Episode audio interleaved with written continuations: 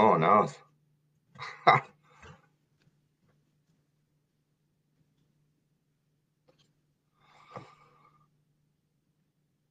hey, look at that. Now I'm live. How amazing. Uh, computer technical difficulties for the first five minutes. Who knew? Who knew why it would do something as, as crazy as that?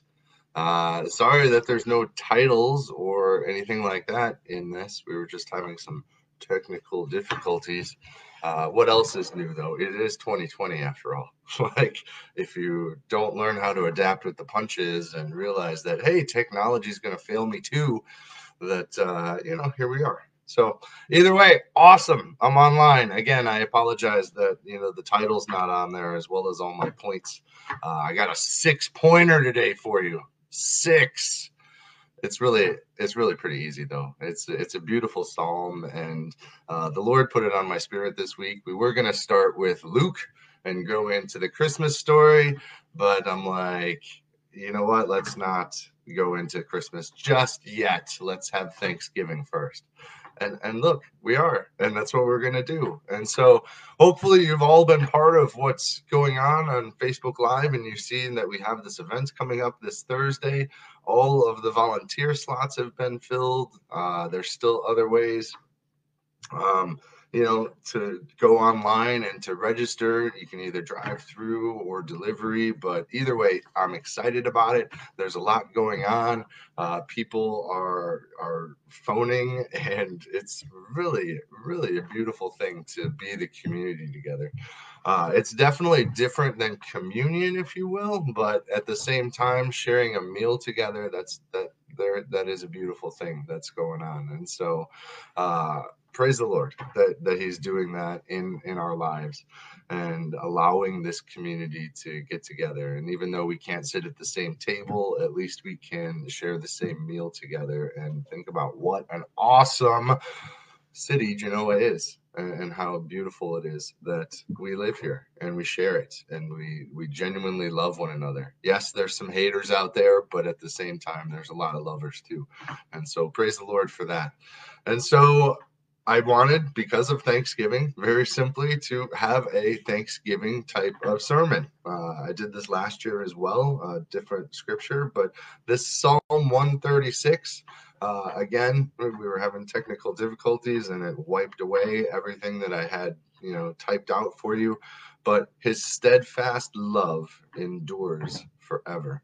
And it's the truth, but we need to know what steadfast love is first. So, without further ado, let's pray and let's worship the living God, the one and only God, the only good God, the one creator God, and the God of redemption, and the God overall. So, it's a beautiful thing. Dear Heavenly Father, just thank you for this beautiful morning. Uh, just thank you for you know fixing the computer in this in this moment and allowing us just to live stream live and connect and to share some of this joy that you've put on my heart uh, and in my spirit. And so, Lord, I just pray for your richest blessings on this sermon, and I just pray for all those who are listening and even those who aren't. Uh, you know, listening at this moment that they may continue to be reached, that the gospel may continue to go out, that the good news of what you have done for your glory and our good can reach the masses, that Jesus, you can change lives. It is the most exciting thing I've ever seen in my life, someone who comes to new life in Christ. So, Lord, continue to work that within our community, continue to bless those all around us, continue to use us as salt and light in everything that we're doing, and continue to use uh, us well. It's in your name, Jesus, that we will forever pray. Amen. So, Psalm 136. Hopefully, you've had a minute to go there. I just want to tell you that this is kind of like a uh, a song in a sense. It's a reminder. They might have done this uh, very much read this psalm. It could have been a song, even the way that it was kind of written, and especially as it's broken broken down into so many different parts. But the reading, what they call it, is antiphonally in worship. So it's read as two parts, with one part of the congregation making the statement or the phrase, and the other part responding with the frame. So I brought in a special guest. I brought in my wife. She's sitting at the couch over by me. So we're going to read this antiphonally. And I would encourage you all at home to read this antiphonally too. So I'm going to read the first verse of every, uh, or the first sentence of every verse, and then you can follow up. And it's really easy for you at home because it's the same thing over and over and over. And maybe it'll sink into our heads a little bit today too. For his steadfast love endures forever. All right, let's begin. Give thanks to the Lord, for he is good. For his steadfast love endures forever. Give thanks to the God of gods. For his steadfast love endures forever. Give thanks to the Lord of lords. For his steadfast love endures forever. To him who alone does great wonders. For his steadfast love endures forever. To him who by understanding made the heavens. For his steadfast love endures forever. To him who spread out the earth above the waters. For his steadfast love endures forever. To him who made the great lights. For his steadfast love endures forever. The sun to rule over the day. For his steadfast love endures forever. The moon and stars to rule over the night. For his steadfast love endures forever. To him who struck down the firstborn of Egypt. For his steadfast love endures forever. And brought Israel out from among them. For his steadfast love endures forever. With a strong hand and an outstretched arm. For his steadfast love endures forever. To him who divided the Red Sea in two. For his steadfast love endures forever. And made Israel pass through the midst of it. For his steadfast love endures forever. But overthrew Pharaoh and his host in the Red Sea. For his steadfast love endures forever. To him who led his people through the wilderness. For his steadfast love endures forever. To him who struck down great kings. For his steadfast love endures forever. And killed mighty kings. For his steadfast love endures forever.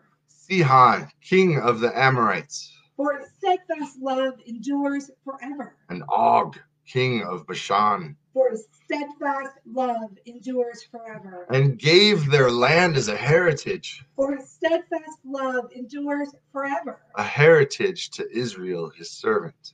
For his steadfast love endures forever. It is he who remembered us in our low estate. For his steadfast love endures forever. And rescued us from our foes. For his steadfast love endures forever. He who gives food to all flesh. For his steadfast love endures forever. Give thanks to the God of heaven. For his steadfast love endures forever. Amen. that was kind of fun. Thanks, Jennifer. You're welcome. I'm glad you're socially distanced six feet. awesome. All right. So that was kind of fun. Uh, maybe we should do that again sometime. I don't know. Uh, either way, his steadfast love endures forever. It is repeated 26 times in 26 different verses.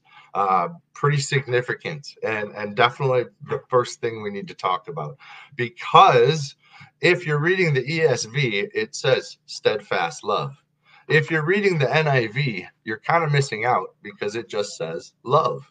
If you're reading the Lexham English Bible, it's called loyal love. If you're reading the Christian Standard Bible or the New Living Translation, it's called faithful love. And if you're old school and you're reading the King James version of this, it's mercy. Not even love, it's mercy. His mercy endures forever. Very interesting. So we have to go back.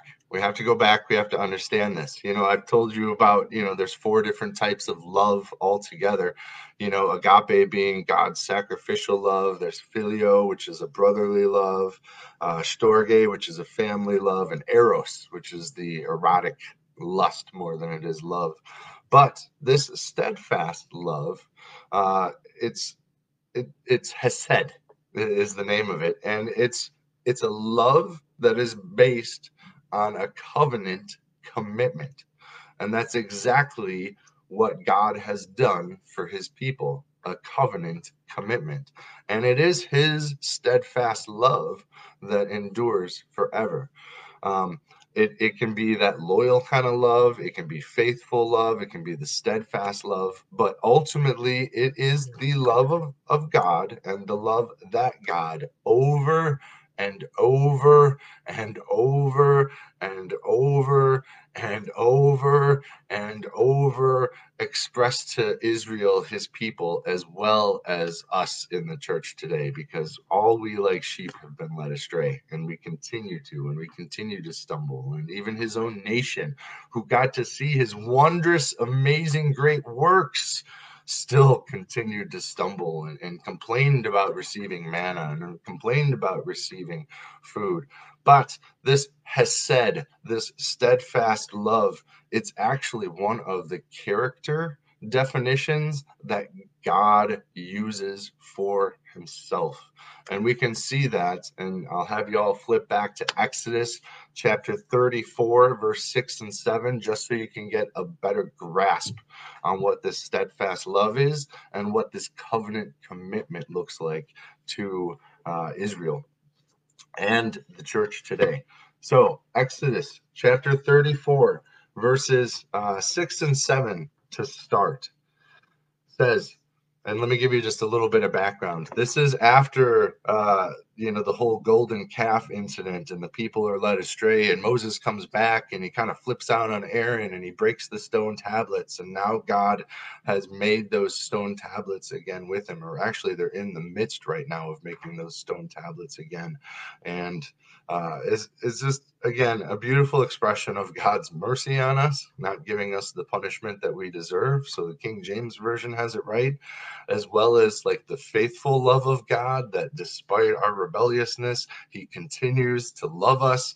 Why? I'm not entirely sure all the time, but the fact of the matter is that He does, and we need to embrace that that He does, and He always will and salvation is guaranteed and assured from now through eternity because of God and his character.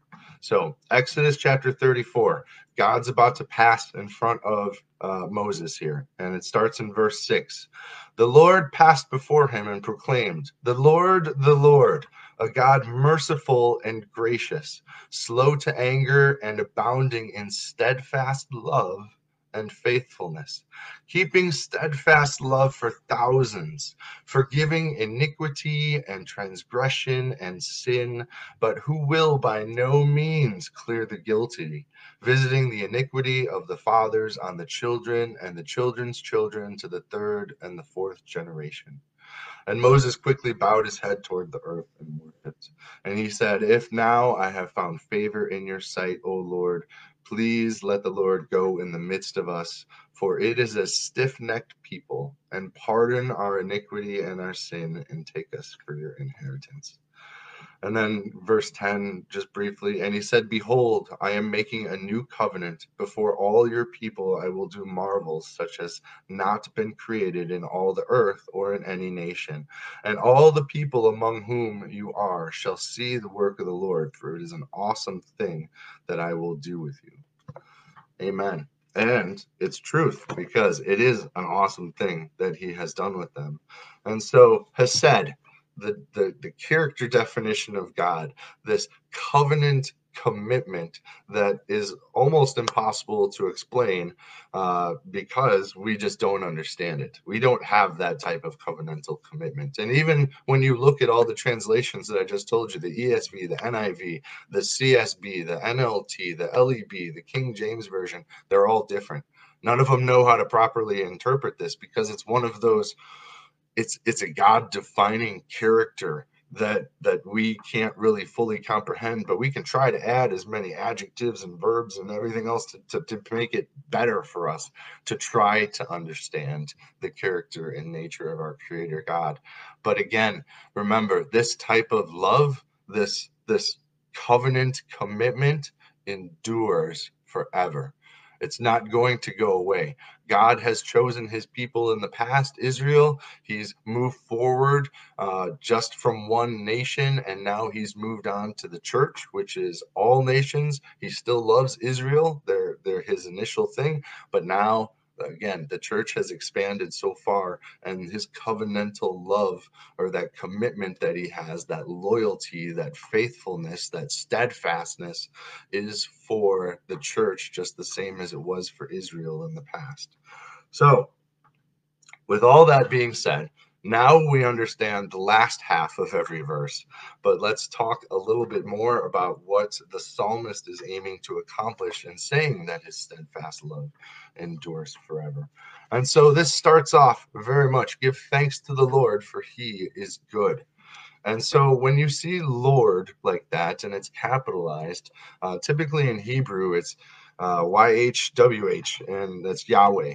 And whenever an ancient Israelite would hear that, it would be kind of like the bell ticker to be like, okay, yeah, God, God's good.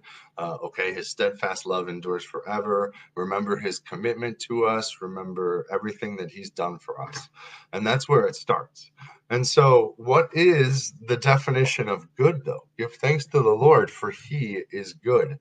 And I know that if I went around the Facebook Live meeting room here, that at the same time, we would all have a very different definition of what good is. And so that makes it really, really hard for us to come up with some kind of blanket assessment of, of what good is, apart from what God says is good in Scripture. But does God specifically define what good is? The answer is no, unfortunately. But what we do need to know and we need to understand about God is that in Him is no darkness at all. There is no sin. There is nothing that is bad or what we would consider bad in God Himself. He is holy, He is set apart from this world. The sin and the brokenness of this world does not exist near Him or by Him.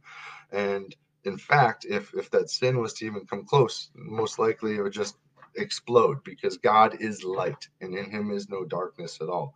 I think James probably says it best in chapter 1, verse 17, where he says, Every good gift and every perfect gift is from above, coming down from the Father of lights, with whom there is no variation or shadow due to change again, if we read the entirety of the Old Testament and we see, you know, what God has done in the New Testament through the Gospels as well as the epistles and moving forward, uh, we see, uh, you know, that there is a lot of good. And some of us might be thinking, okay, well, what about the time he took out that nation? Or even in this psalm, we're going to cover that in a little bit. What about having to take out those kings? Or what about all those things? Again, remember that there there there is no good in sin and that God is just for wiping out sin. If you're like, why doesn't God intervene more today than he did yesterday or you know any other time than that? The problem with God intervening and what you're missing is that what he really needs to do is he really needs to just wipe out everything again, like he did, you know, in Noah's time but he gave a rainbow and he promised that he wouldn't do that. And, and there is only one God who keeps his promises. So we're going to have to deal with that. And also in Hebrews chapter 13, verse 8 says Jesus Christ is the same yesterday and today and forever. And so this this God, this creator God that we've briefly read about, for he is good and he's the God of gods and the Lord of lords. There is but one good God because every other God that you've read about in scripture ends up fighting, ends up sinning, ends up causing hate and derision. Just think about that for a minute. And also, the next verse give thanks to the God of gods. Think about the plurality of gods that exist out there, uh, especially when this was written in those times, and as and as Greek and Roman influence and the pluralism of multiple uh, deities, one for virtually everything, became much more popular, and worshiping of that became much more popular. But God started this very simply.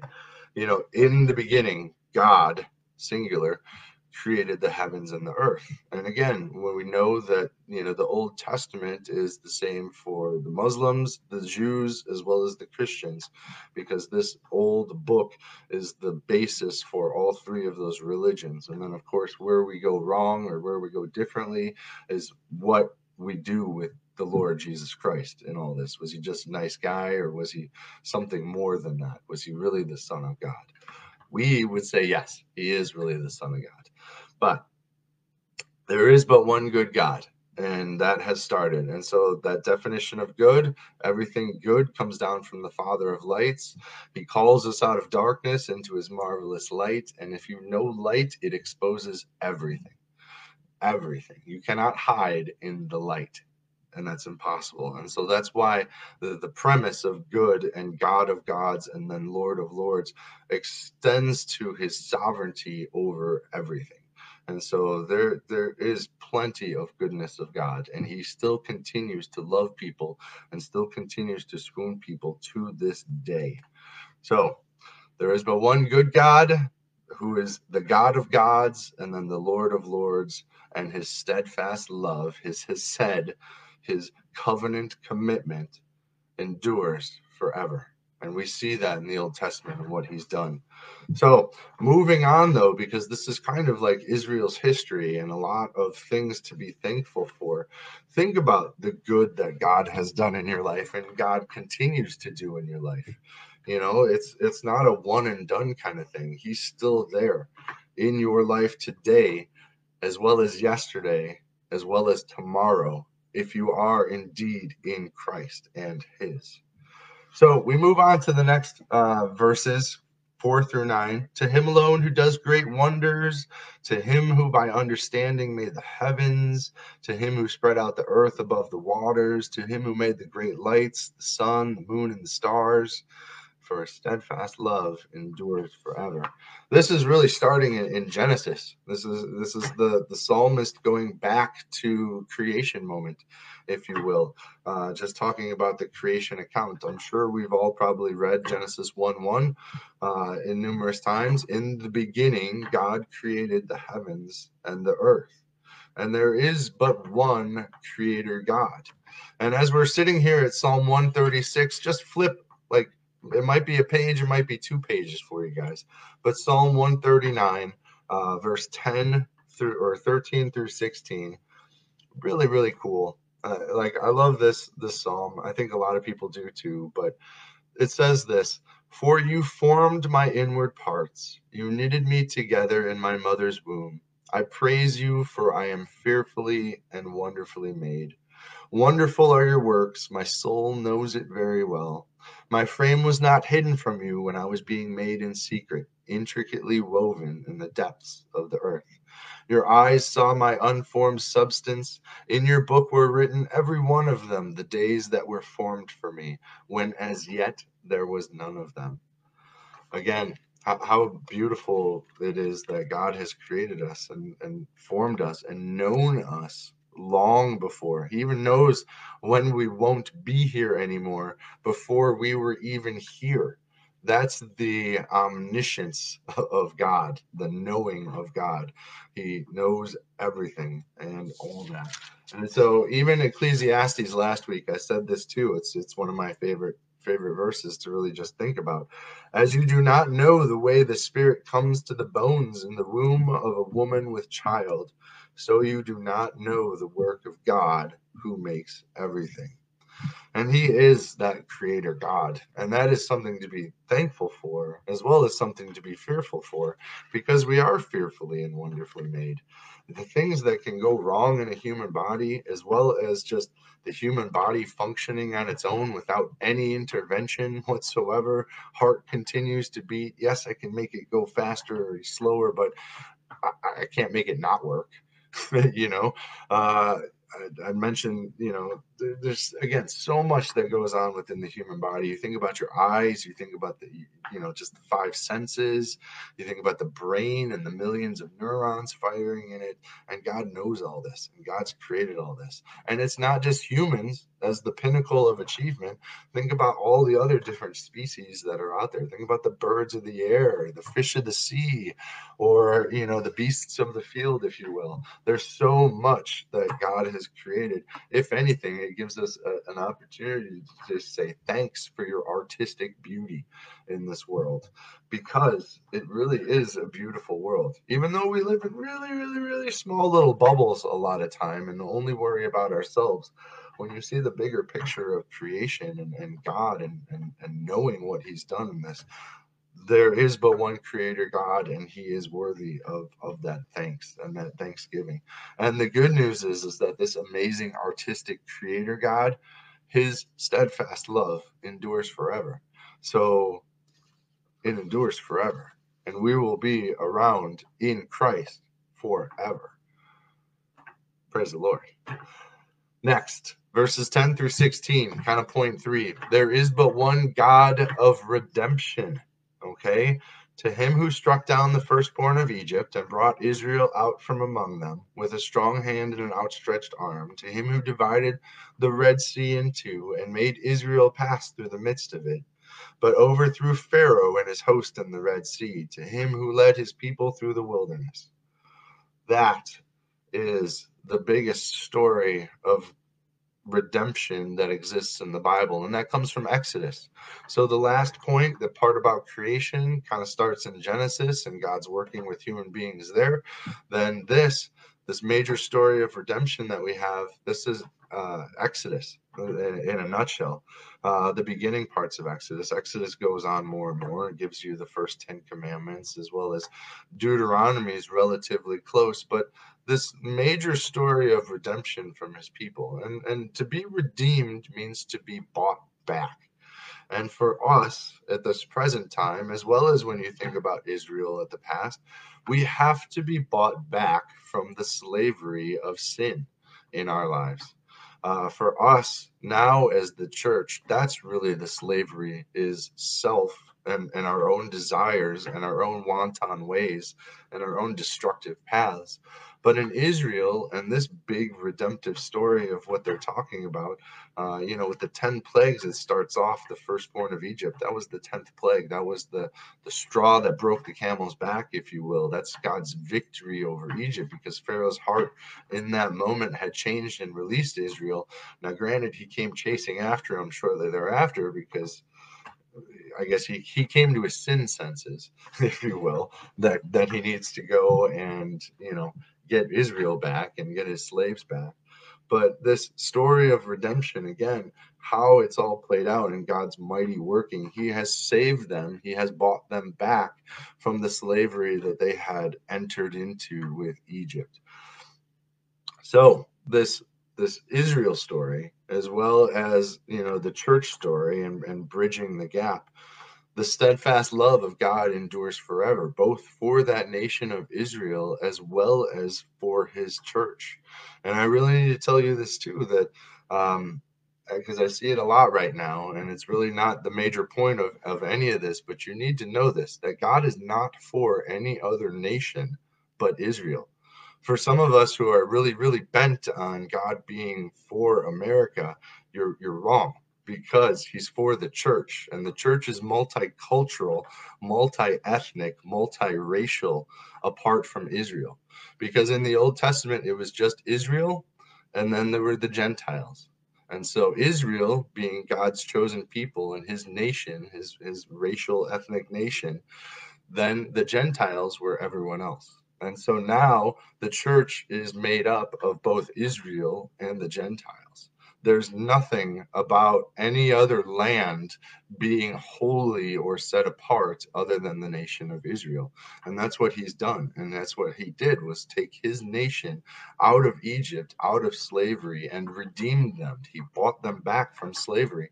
And that's what God still continues to do today even though we're not in like a physical slave trade. Here we are. like we're, we're slaves to ourselves or slaves to what we think is is right and where we live. And we live in a blessed country make no mistake about that as far as it goes. But again god's about the individual now not about nations. And so there is but one god of redemption that exists. And you think about the god of gods and the lord of lords and what you know you hear some of the stories from other um, you know religions of what those gods a do to one another you know in hate and spite and ultimately sin uh, versus what they do for us and how we will never ever ever know that we're good enough if we're continuing to try to climb and reach a ladder that is unattainable and unreachable by you know our own standards. We, we can't redeem ourselves in in spiritual matters and in sin and so one god of redemption and the good news is is that his steadfast love his hesed his covenantal commitment endures forever for the nation of Israel as well as his church today. And for that, we can give thanks. And so, point four, verse 17 to 22 there is but one promise keeping God. And you're probably thinking to him who struck down great kings and killed mighty kings and talked about Sihon and Og and gave land. You're like, how is that a promise keeping king? but here's the thing I he is the Lord, right? He is the Lord God and he promised the nation of Israel. Again, this is redemptive history. And so point 2 was talking about Genesis and the creating God. This verse 10 through 16 was talking about Exodus and the God of redemption. Now we've got point 4 here and we're going into Leviticus and Numbers to talk about the promise keeping God because this is exactly what God promised he said he would do. And that's why the psalmist is exclaiming this. Because let me read these to you Leviticus chapter 25, verse 38, God says, I am the Lord your God who brought you out of the land of Egypt to give you the land of Canaan and to be your God. And then in Numbers 32, verse 33, and Moses gave to them, to the people of Gad, and to the people of Reuben, and to the half tribe of Manasseh, the son of Joseph, the kingdom of Sihon, king of the Amorites, and the kingdom of Og, king of Bashan, the land and its cities with their territories, the cities of the land throughout the country the reason why there's one promise keeping God is this is exactly what he promised to do. He, he promised to take them to a land with with milk and honey.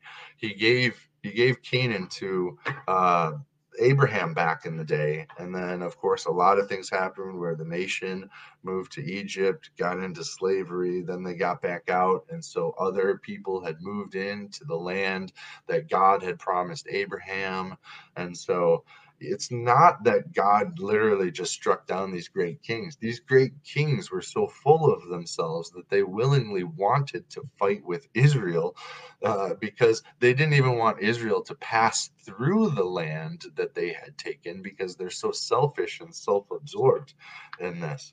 And so there is but one promise keeping God, and always think about what the promises of God are and then what promises of God you can cling to or we can cling to as the church.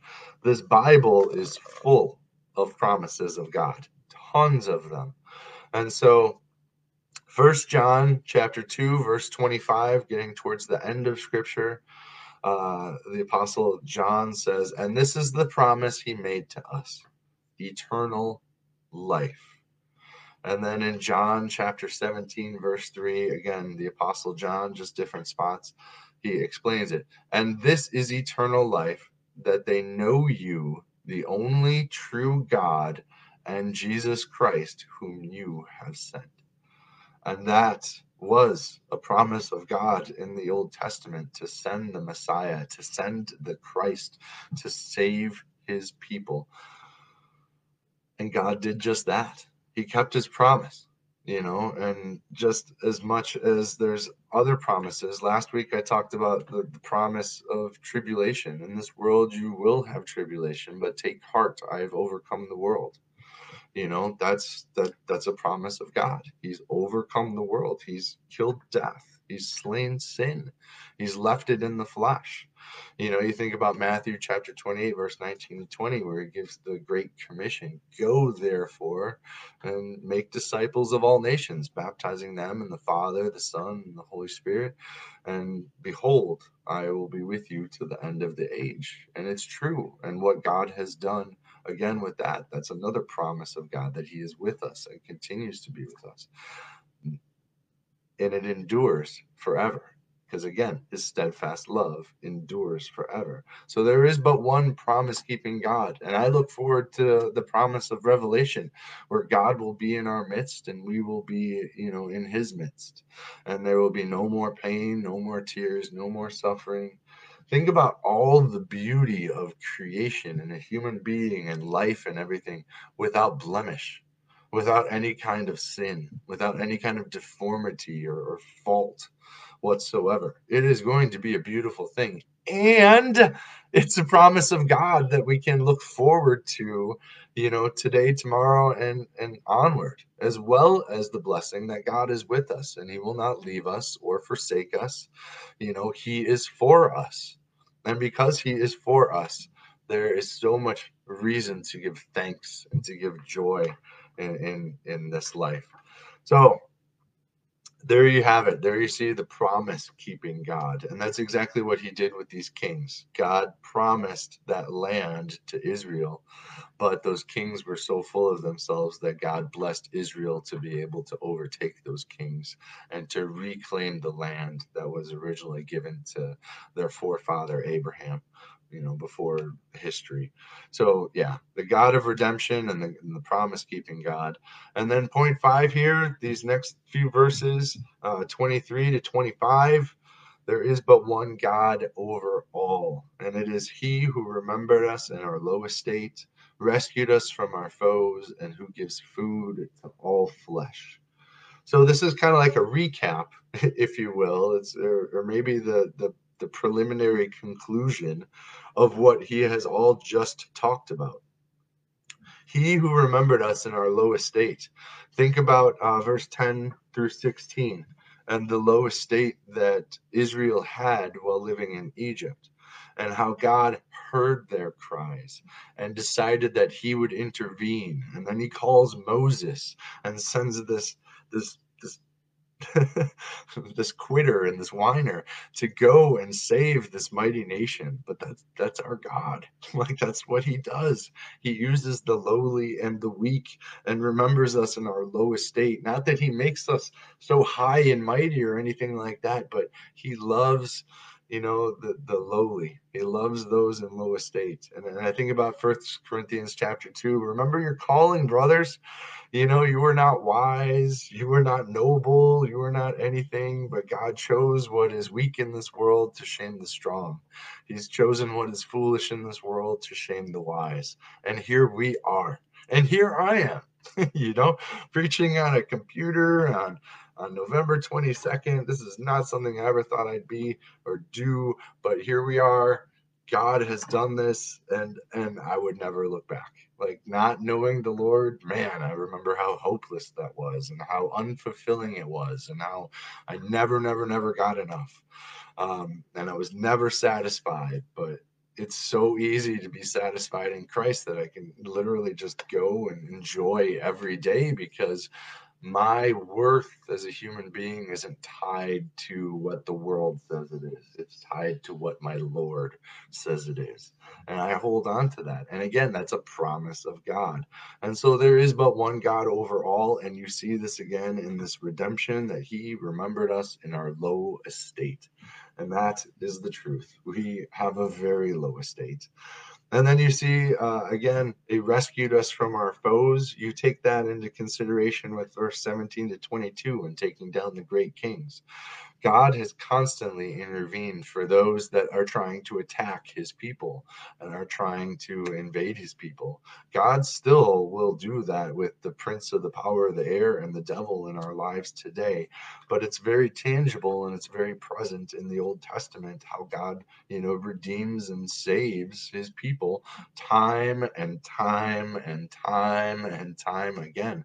And praise the Lord for that because it's true that his steadfast love, his covenantal commitment to start a good work and see it to completion at the, the coming of Christ in the day of judgment endures forever. And he continues to do this forever and forever until finally this world does go away and there will be a new heaven and a new earth that we patiently um, long for and wait for.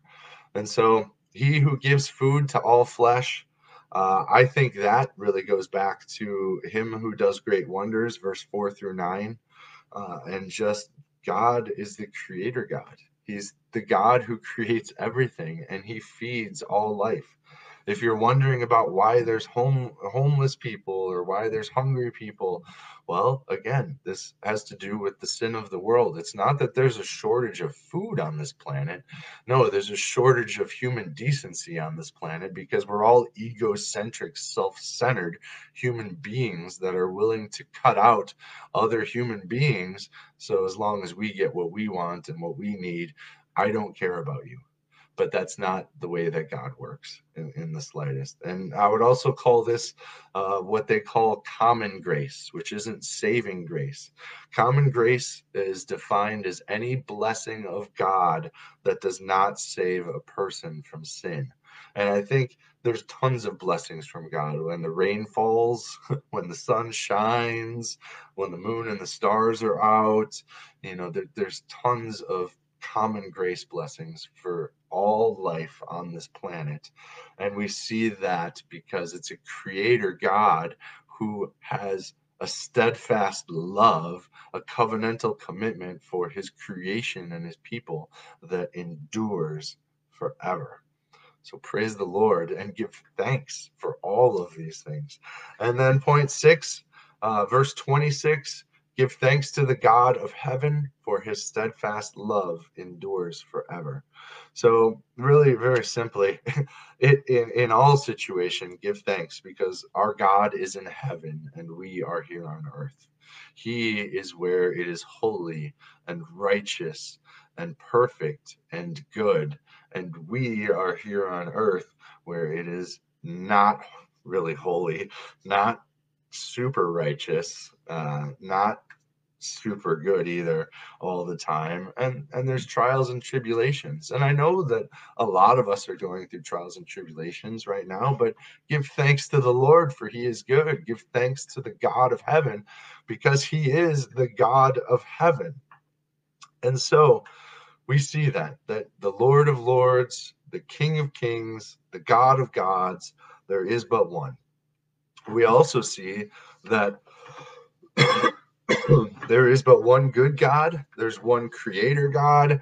There's one God of redemption. There's one promise keeping God. There's one God over all. And that we can, in all situations, give thanks because our God's steadfast love endures forever.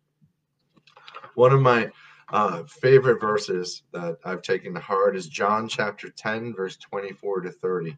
Uh, it kind of slaps me in the face a little bit at the same time because it really is by God's sovereign choice and God's election. And, and so many um, testimonies that I hear that that is how God works. And God does save, and He is eternal, and He does have a covenant commitment and a steadfast love, and He does bless us with the Holy Spirit. But in John 10 24 to 30, uh, I love this because the Pharisees ask him, "Look, if you're the Messiah, just just tell me." And then Jesus is like, "Look, I've already told you. I've told you countless times." So it reads this So the Jews gathered around him and said to him, How long will you keep us in suspense? If you are the Christ, tell us plainly. And Jesus answered them, I told you, and you do not believe. The works that I do in my Father's name bear witness about me, but you do not believe because you are not among my sheep. My sheep hear my voice, and I know them, and they follow me. I give them eternal life, and they will never perish, and no one will snatch them out of my hand. My Father, who has given them to me, is greater than all, and no one is able to snatch them out of my Father's hand. I and the Father are one. Amen. That again, like if if we want to know where where the problems are and where they lie, um, Jesus, I and the Father are one. Jesus is God, the Trinity. The, you know, the sheep hear my voice. They know me and they follow me. And that's where we're at today.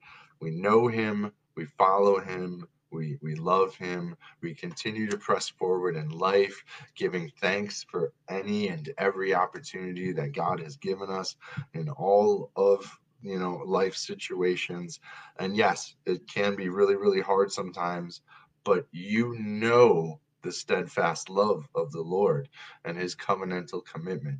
It does not give us reason to be lawless, but it also doesn't make us have to be law full in the in the sense that there's a common grace or a, an understanding a mediator because we're going to continue to keep going down that was probably a really poor way to explain it but at the same time there's no legalism there's no lawlessness there is but life in Christ.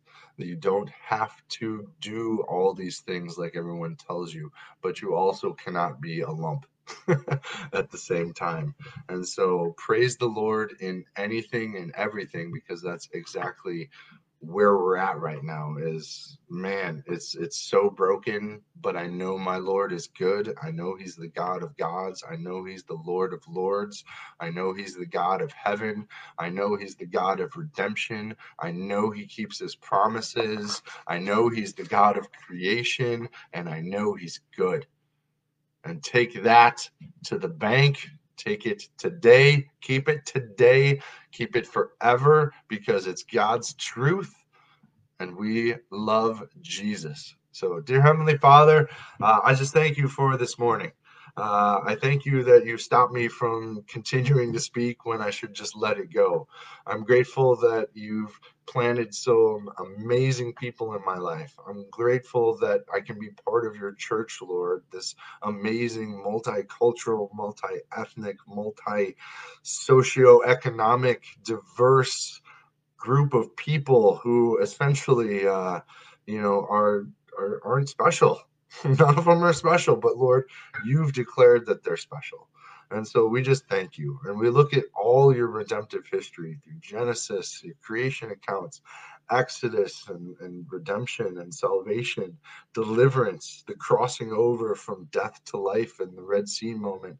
We see Leviticus and Numbers that show us your holiness, show us why you're so different and why the world is so so wrong in comparison to you lord because of because of your righteous design and your right way of living. And so lord i just thank you for you know all those moments and your goodness and your creation and your redemption.